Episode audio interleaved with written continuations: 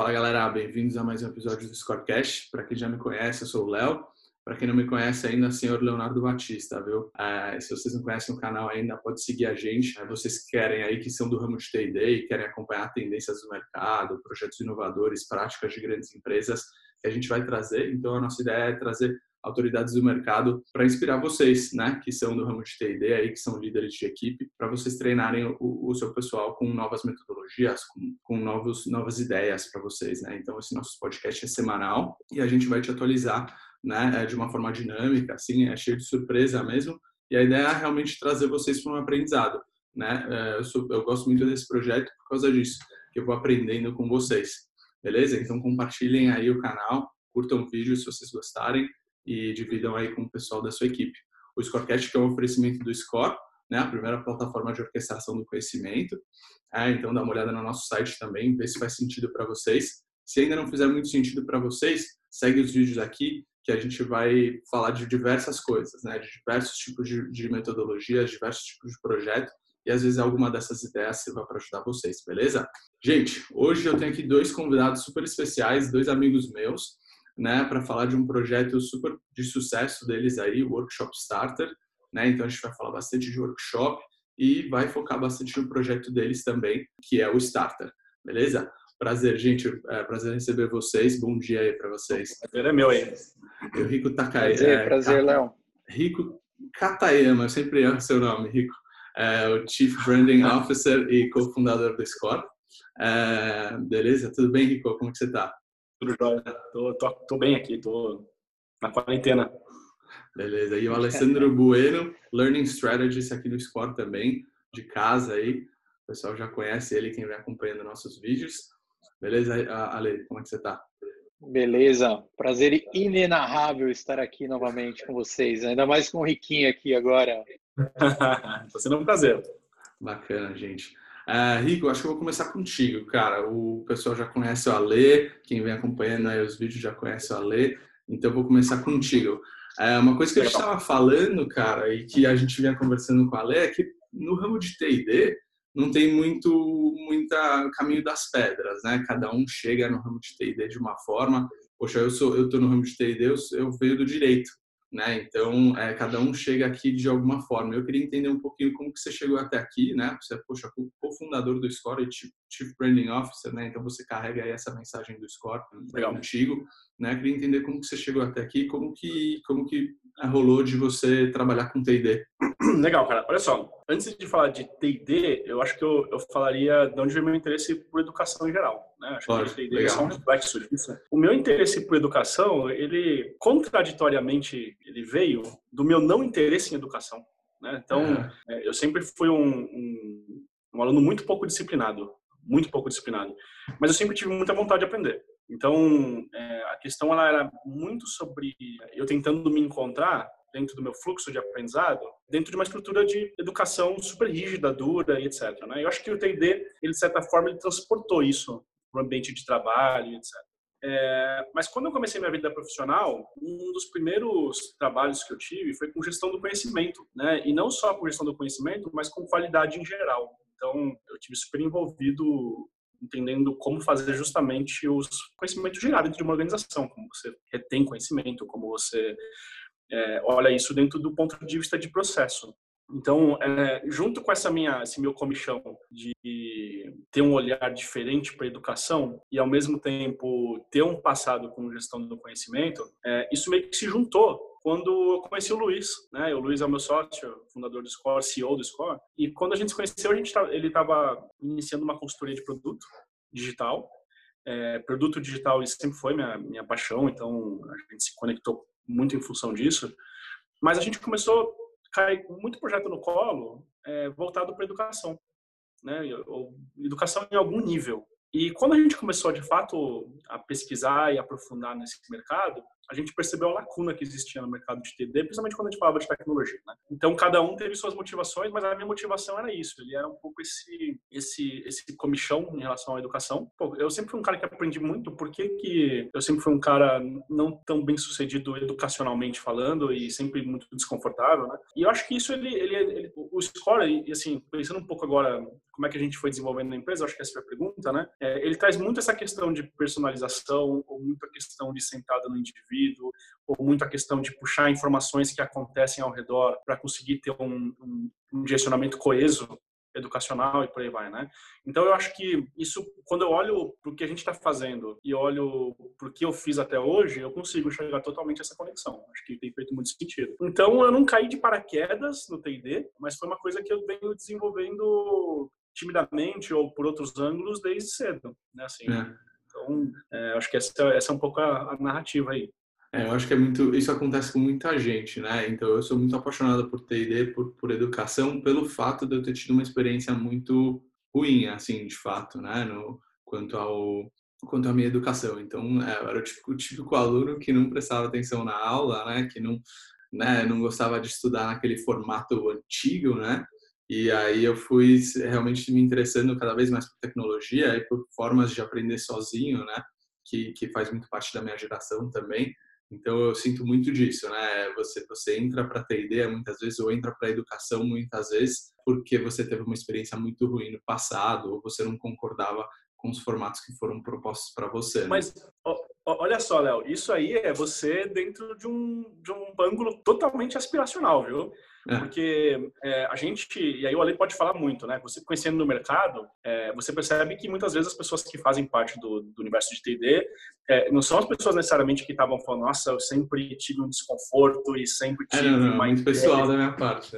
É, é, porque muitas vezes no mercado são experts porque eles, eles se tornaram experts por alguma razão, né? Porque eles performaram bem, etc e pareceu lógico que eles poderiam ir para T&D.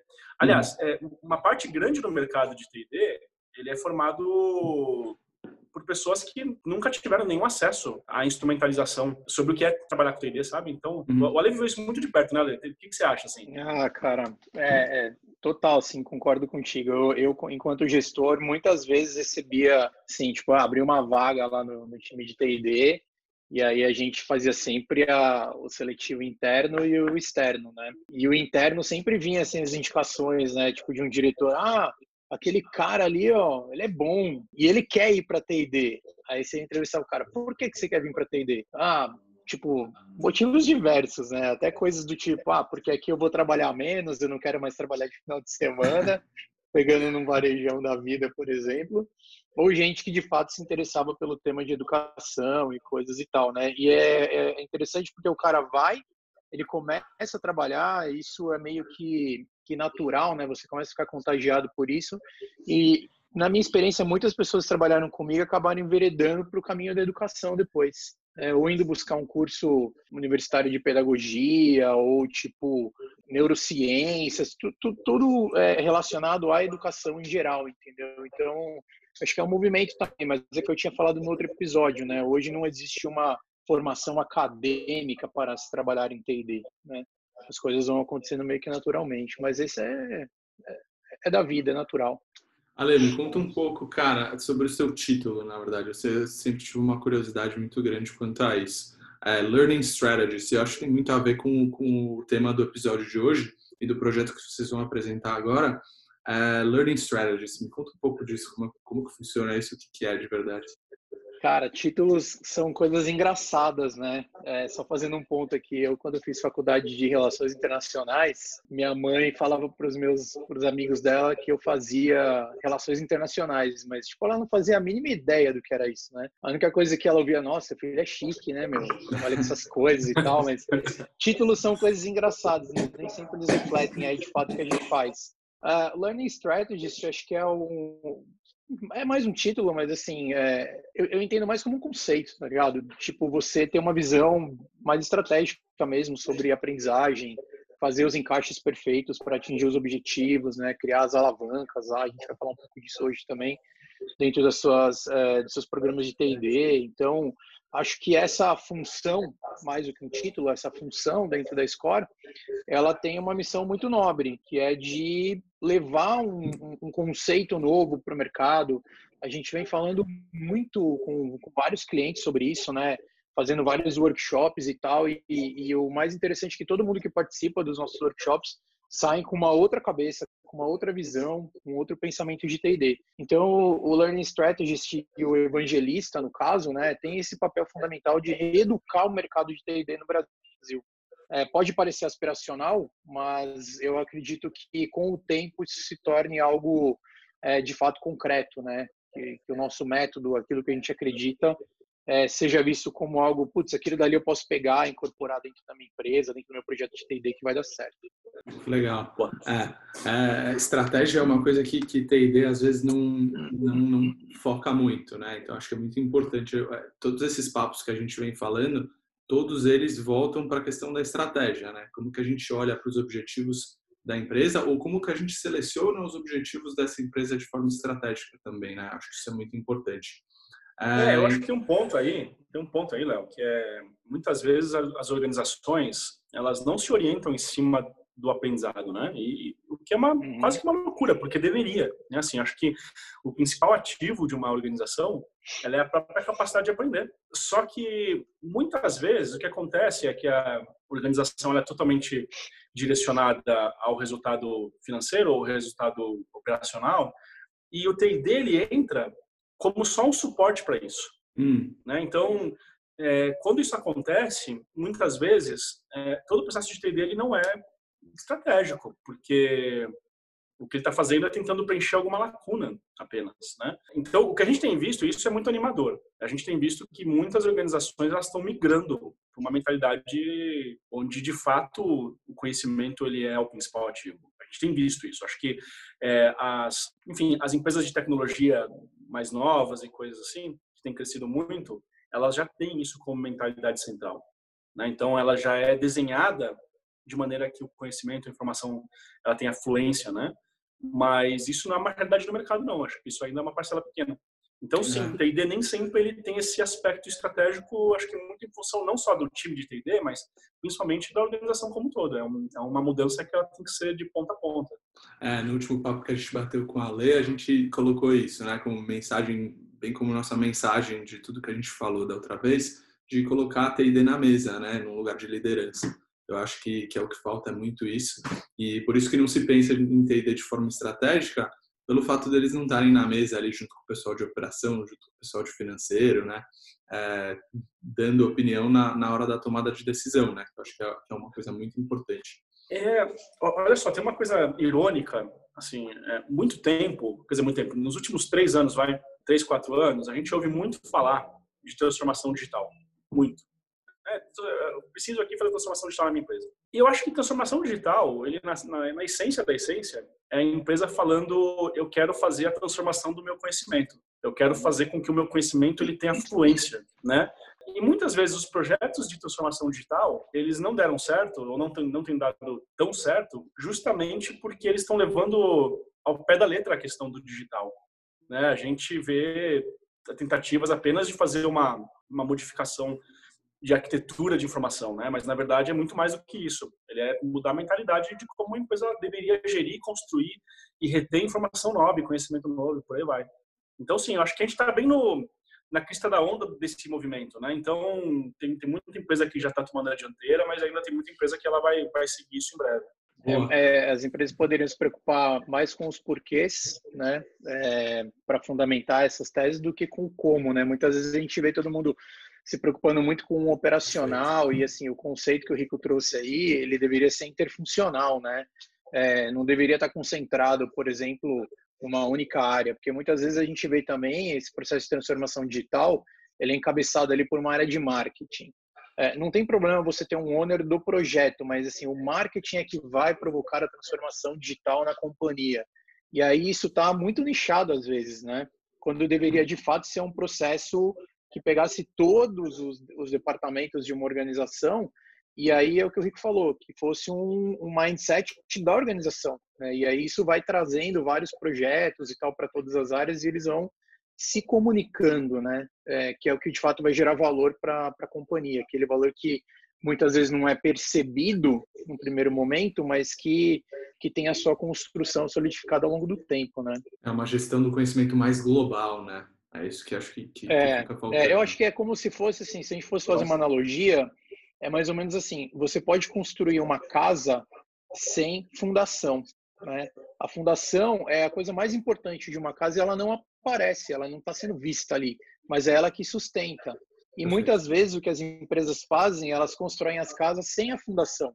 E aí isso não dá certo, fica tendo retrabalho, entendeu, ao longo do tempo. Perfeito. Gente, como que o, que o workshop, assim, nem falando de starter, né, mas como que um workshop como um formato diferente, né, a gente vinha falando bastante disso, do, de um dado interessante que, te, que teve num, numa pesquisa entre 2019 e 2020 agora, sobre T&D, que fala que 70% dos, dos treinamentos são presenciais, né? Então esse é o formato mais popular aí de treinamento hoje no Brasil, né? Mas vocês estão com uma proposta de trazer um workshop para a galera, né? Então eu queria ser um pouco mais conceitual e falar e conversar um pouquinho sobre sobre o workshop mesmo. Como é que funciona o workshop?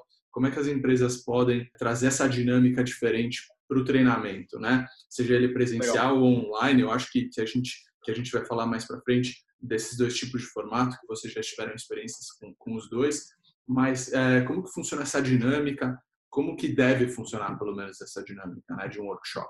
Legal. É, quer falar aí, Ale? Ou... pode começar, pode começar. Acho, acho que o mais Vou importante. Passar a bola aqui, ó. Acho que o mais importante também é o objetivo, né? Que eu não falei. Qual que é o objetivo Legal. de um formato como workshop, né? Legal, olha só, a gente, falando com muita gente no mercado, vivendo muito no mercado, a gente percebeu que boa parte dos programas de T&D, eles não conseguem justificar a própria existência, né? Assim, não sei, talvez eu esteja sendo muito radical falando isso. É, boa parte dos programas de T&D, eles não conseguem chegar no final do, do ano e falar se ele foi um bom programa ou não, né? Assim, muitas vezes o time de TD vai, constrói um monte de conteúdo, ou contrata um LMS, ou chama uma consultoria, e chega no final do ano, ele não sabe por que isso deu certo, ou se deu certo, né? Assim, é, e existem algumas coisas que eu acho que, que, que complicam essa, esse racional. Primeiro, ele é de fato a gente não olhar para um programa de treinamento tentando atingir o objetivo. Então, geralmente, as áreas de TD é, elas têm objetivos muito primários, a gente pode até explorar isso aqui, isso daqui a pouquinho durante nosso podcast aqui, mas também porque muitas vezes as áreas de T&D, elas olham para o próprio processo de T&D como uma coisa que só existe dentro de um ciclo anual, que tem começo, meio e fim, né? É, é o projeto do ano, ou o projeto dos dois anos.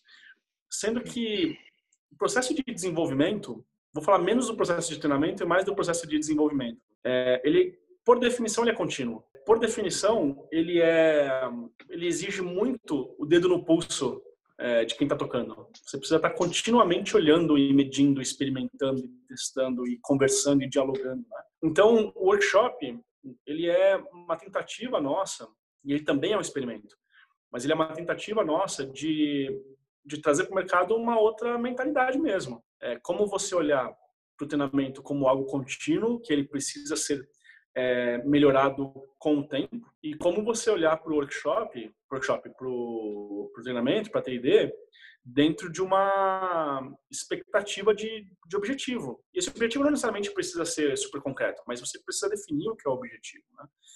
E uma coisa que a gente super acredita é que não existe não existe uma bala de prata, né, para treinamento. Não existe ou um treinamento que vai resolver todos os treinamentos do mundo. Não existe ou um programa que ele é igual para todo mundo.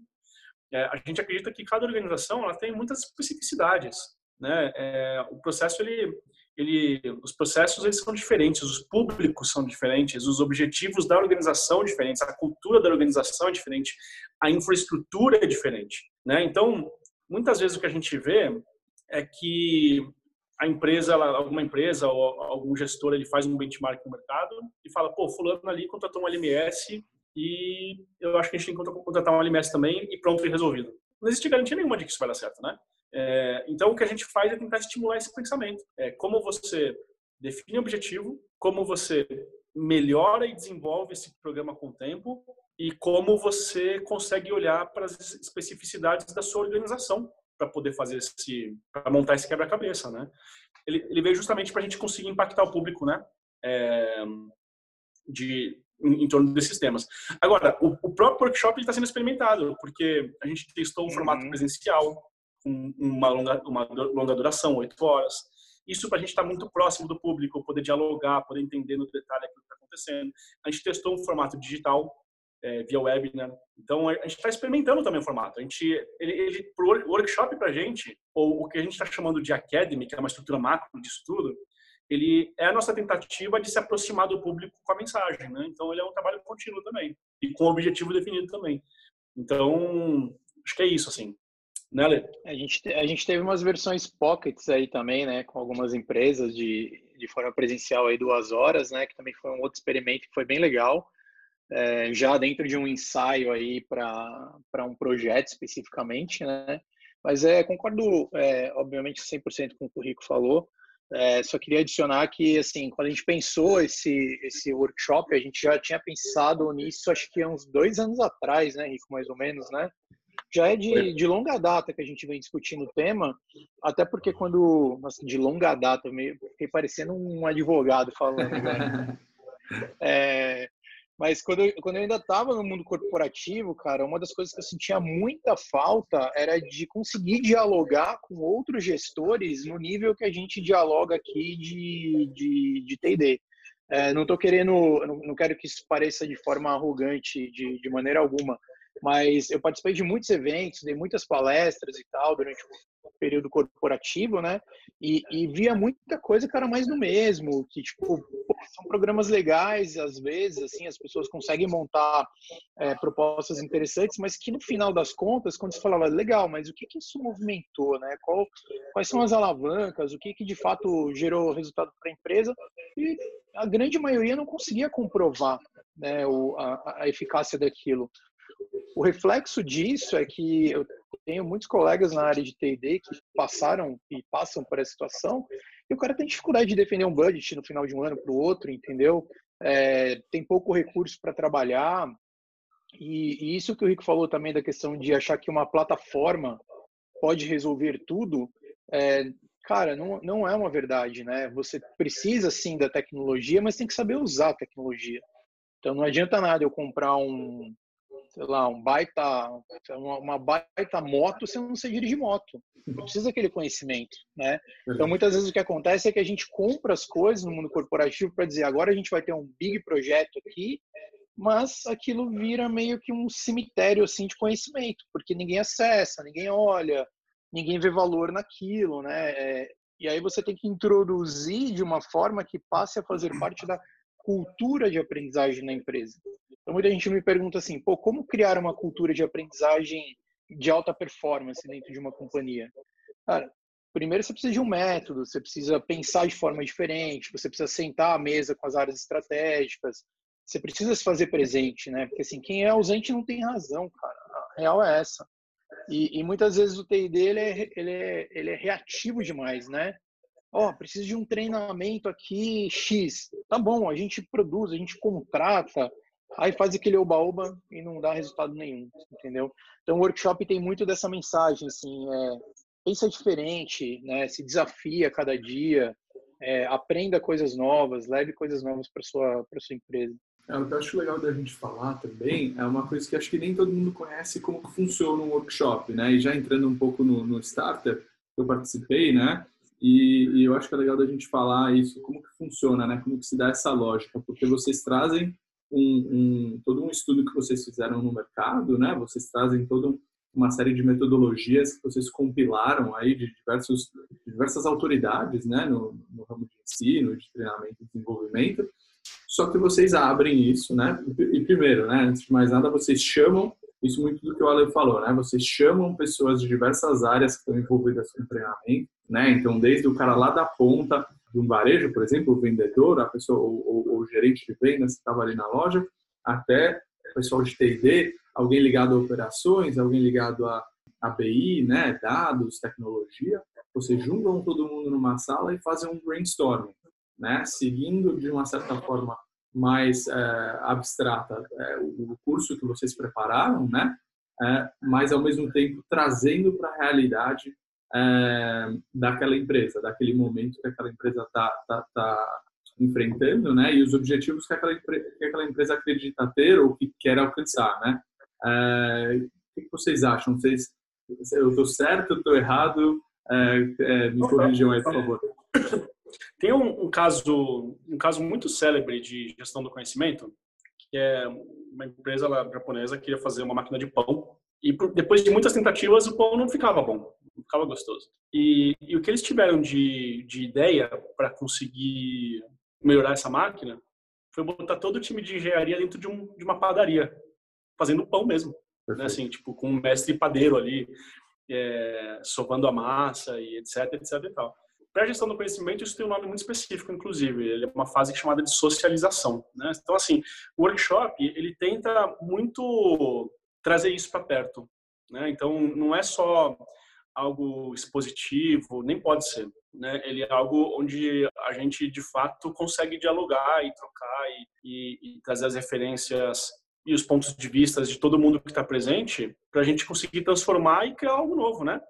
É, tem uma coisa muito muito legal assim na, no processo de criação de conhecimento. Isso a gente acredita muito é, é, que o processo de criação de conhecimento ele, ele é dialético, né? É, você tem uma tese, você tem uma antítese e a partir daí você gera uma síntese, né? E esse é um processo infinito, né? Então, o, ter uma oficina, um workshop com proximidade, com muita interação, ele permite que vários pontos de vista, de ponto, pontos de vista é, conflitam com o nosso, para daí a gente pensar e criar um, um, novo caminho ou enxergar um novo ângulo. Ele é um trabalho contínuo mesmo. Né? Então, o workshop ele, ele, tem funcionado desse, com esse formato é, muito em função disso. Né? Óbvio que agora, com todo com, com a Covid e, e coisas nesse sentido, a gente está tendo que se readaptar um pouco. Né? A gente, acho que o mundo está tendo que se readaptar. E eu acho que é, até nesse sentido, a gente também tem gerado aprendizados.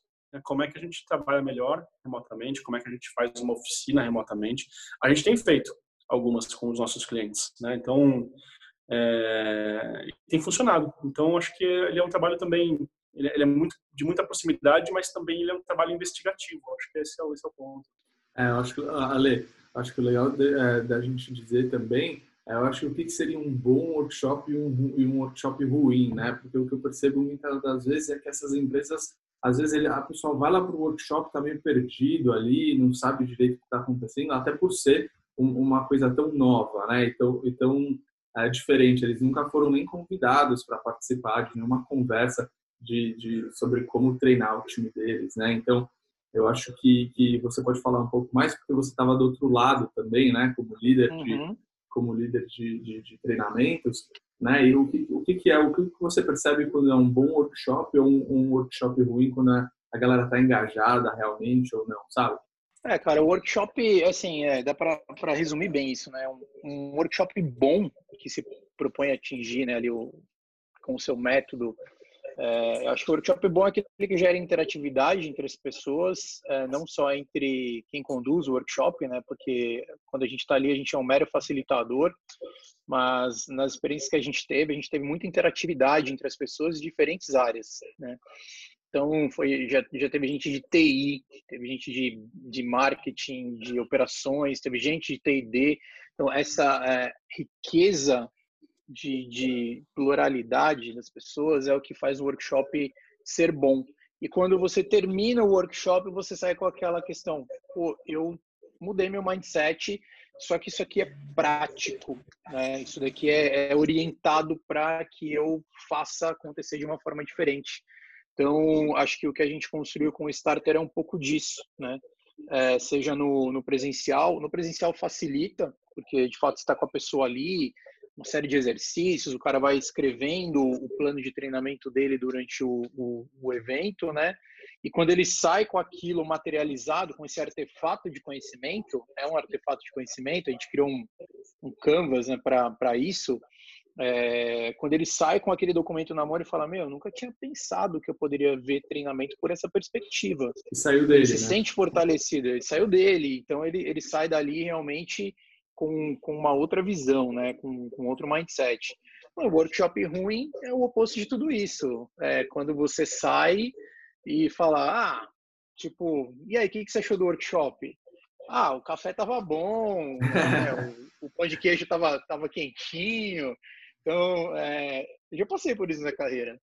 De você perguntar pro cara como foi o treinamento e ele se referir somente ao, às coisas que tinham ali, né? Pô, tava, comi bem hoje, né? O almoço que vocês marcaram tava top e não fala nada do conteúdo. Então, eu acho que é, que é um pouco disso, entendeu? É realmente mudar o mindset das pessoas, né? E o, e o mercado de TI dele está evoluindo ainda a passos bem lentos, assim. É, eu vejo que o mundo caminha num, numa velocidade, cara, e é muito louco que as empresas elas caminham numa outra velocidade.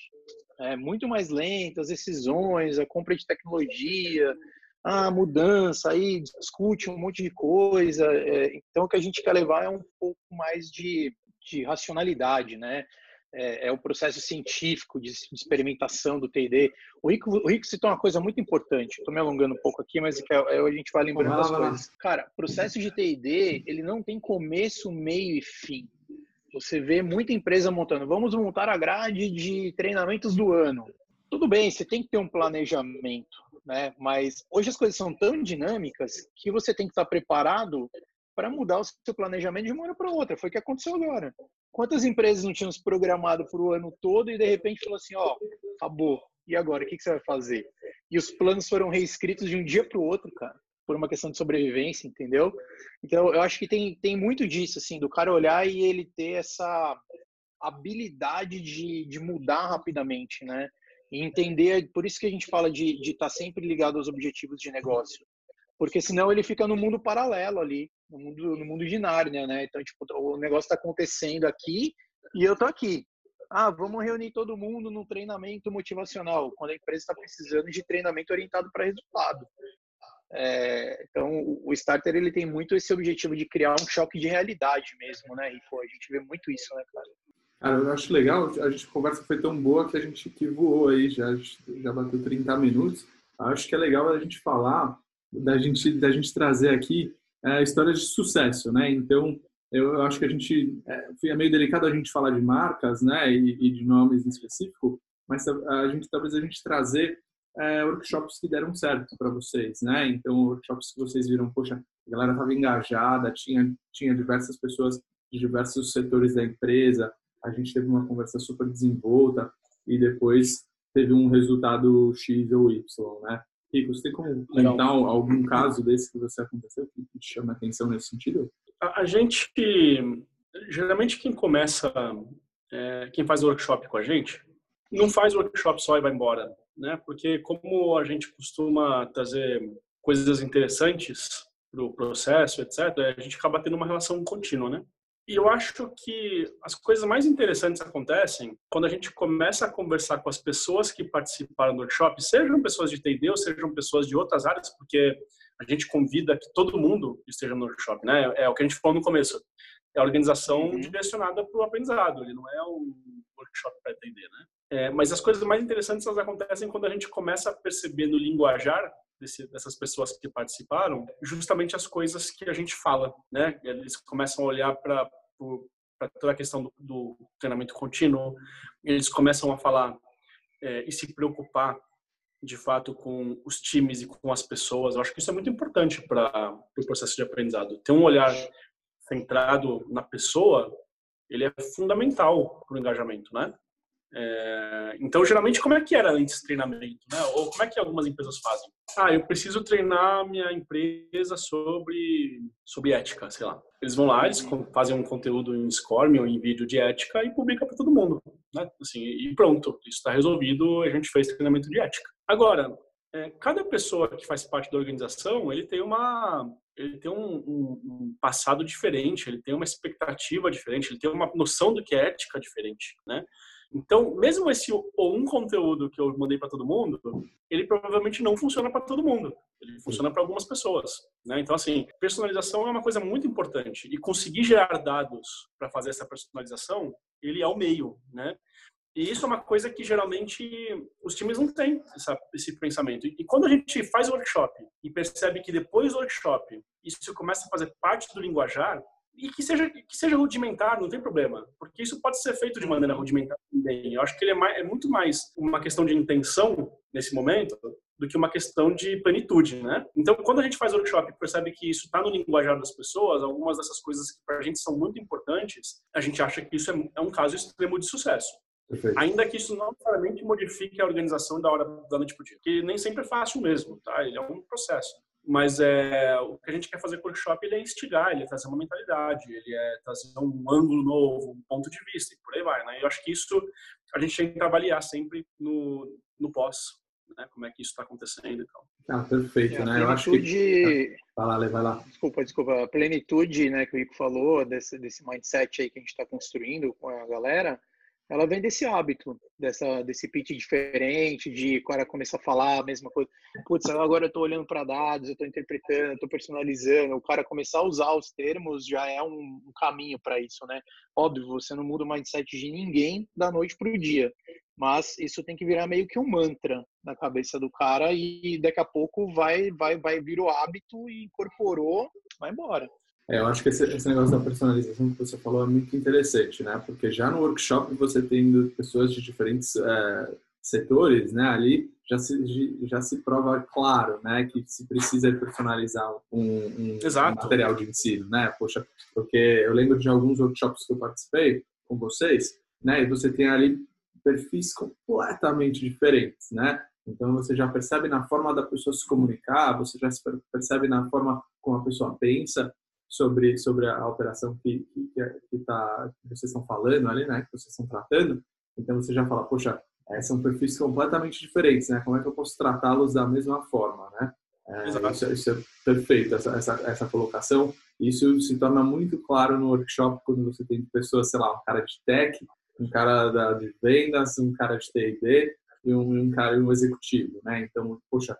Eu não posso tratar todas essas pessoas da mesma forma. Né? Eu acho que a beleza do, do, do workshop, é, principalmente quando, quando ele estava feito presencialmente ainda, né? quando a gente ainda tinha encontros presenciais, quando isso era uma realidade ainda na nossa sociedade, você via ali na sala, né? Você, poxa, pessoas completamente diferentes. Então a gente tem que realmente pensar em cada perfil é, com cuidado um pouco maior. E acho que eu queria terminar, gente, falando tá um pouco. Já? É, poxa, a gente já está 40 minutos. Já? Já tá falando 40 minutos, mas a gente ainda tem um tempinho aí. É, foi super rápido, muito boa a conversa, valeu, gente. Mas eu, o, que eu, o que eu queria passar para o pessoal, agora no final, era isso, né? Então, poxa, se o pessoal estiver pensando em fazer um workshop, né, lá na empresa deles, poxa, estou aqui T&D, ouvi o podcast da galera, achei muito interessante, quero fazer um, um workshop meu aqui, da, da, minha empresa, aqui, né? Usar a técnica do, do, do workshop é, para minha realidade qual é a dica que vocês têm para dar para essa galera? O que, que vocês acham que, que eles têm que prestar atenção? Ou o que, que vocês acham que, né, que eles tenham que, que, que né, focar mais? Bom, a primeira dica que eu posso dar é para fazer nosso workshop. Então, acho que essa é, contrate a gente. É fácil. É, a gente pode até deixar no link. É, é, a gente pode até deixar um link depois para começar a gente para isso. Mas a gente a gente acha que para você fazer um, um, bom treinamento, você precisa ter um olhar para alguns pontos. Né? É, primeiro, você precisa definir muito bem o que, que é o seu objetivo, ainda que esse objetivo ele não seja tão concreto, mas você precisa ter muito bem definido o norte. Por que, que você está fazendo seu, os seus esforços de, de T&D? Você precisa ter um olhar muito cuidadoso sobre que tipo de conteúdos, conceitos e conhecimentos você quer passar, né? Porque e, e como desenhar a maneira para isso acontecer, né? Porque muitas vezes você pode simplesmente começar a construir conteúdo mesmo e conhecimento, outras vezes você pode simplesmente descobrir maneiras de reposicionar o seu time de maneira que esse conhecimento flua. É, você precisa ter um olhar muito centrado nos desafios, nas camadas de desafios. O que, que é isso? Você precisa entender qual é o desafio da pessoa, você precisa entender qual é o desafio do time, você precisa entender qual é o desafio da empresa como um todo para conseguir enquadrar suas experiências de aprendizado em torno disso. Né? Por exemplo, tem time que é um time de campo, que não tem acesso ao computador e eles têm pouco tempo, tem time que está dentro de um escritório com internet boa, é, as experiências de aprendizado são muito diferentes entre esses dois times. Né? E a diferença e as lacunas de desenvolvimento entre cada pessoa também são muito diferentes. Então, você ter o um olhar para como. Isso é o que a gente está falando de personalização, né? Você ter o um olhar para como personalizar é muito importante. E, por fim, dados. É, se pautar 100% no desenvolvimento dos seus programas em cima de dados.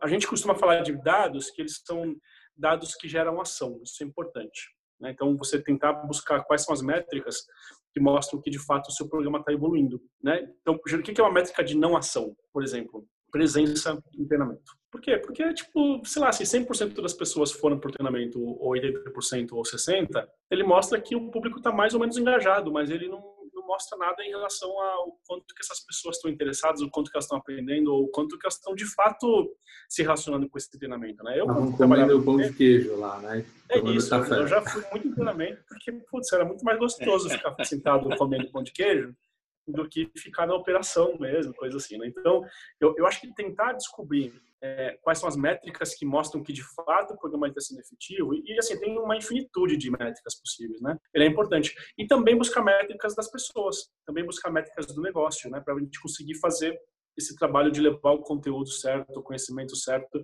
para a pessoa certa, no canal certo, na hora certa, sabe? Assim, acho que esse é, um, esse é o grande desafio, né? Então é isso. Se eu tiver que resumir, são quatro pontos. É, objetivo, pensa nessa estrutura de conteúdos e conhecimentos, pensa nessa experiência, como, esse, como isso chega para a pessoa, como isso chega para o time, e muito olhar para dados. Você quer acrescentar alguma coisa, Ale?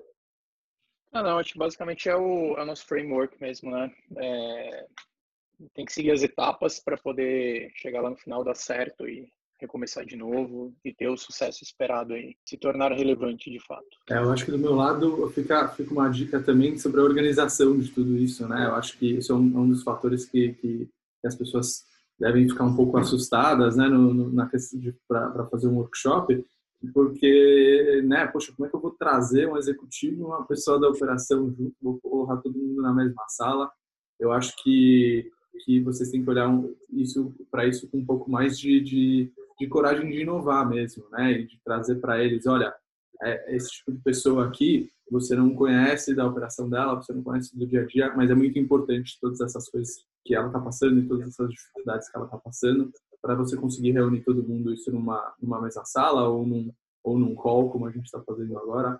É, eu acho que isso é muito importante a gente queria agradecer vocês pela presença, pela participação, tá? Antes desse, antes desse agradecimento, só falar mais uma coisa. Não, vai lá, é, não estou terminando, não. É, é, eu acho que é isso, ele é posicionar o time de TD não como o time que gera o conteúdo e roda treinamento, mas ele é, é posicionar o time de TD como facilitador dessa organização do conhecimento. Né? Ele é, ele é o, o time que que responsável pela estratégia dessa organização do conhecimento. Então, envolver os executivos, C-level, envolver todo mundo que é possível para isso, ele é um papel muito mais estratégico nesse sentido. Ele é começar a botar um pouquinho de de óleo ali na, nas engrenagens do que é essa organização do conhecimento, sabe? Desculpa te cortar. Não, perfeito, não, sem nada. Acho que, acho que é, é muito válido, né? Qualquer pouquinho de informação que você tem para dividir com a galera, acho que a galera vai ficar feliz em ouvir e, e, e absorver isso. É muito isso, né? O Scorecast é muito para a gente trazer aqui informação para a galera, para a galera começar de T&D começar a pensar um pouco diferente, né? Acho que foi um, uma, uma atitude nossa de tentar educar o mercado e, e, vocês são feras, vocês são super autoridades e realmente queria agradecer vocês uh, por participarem do episódio. Léo. Foi muito legal, cara, foi muito informativo.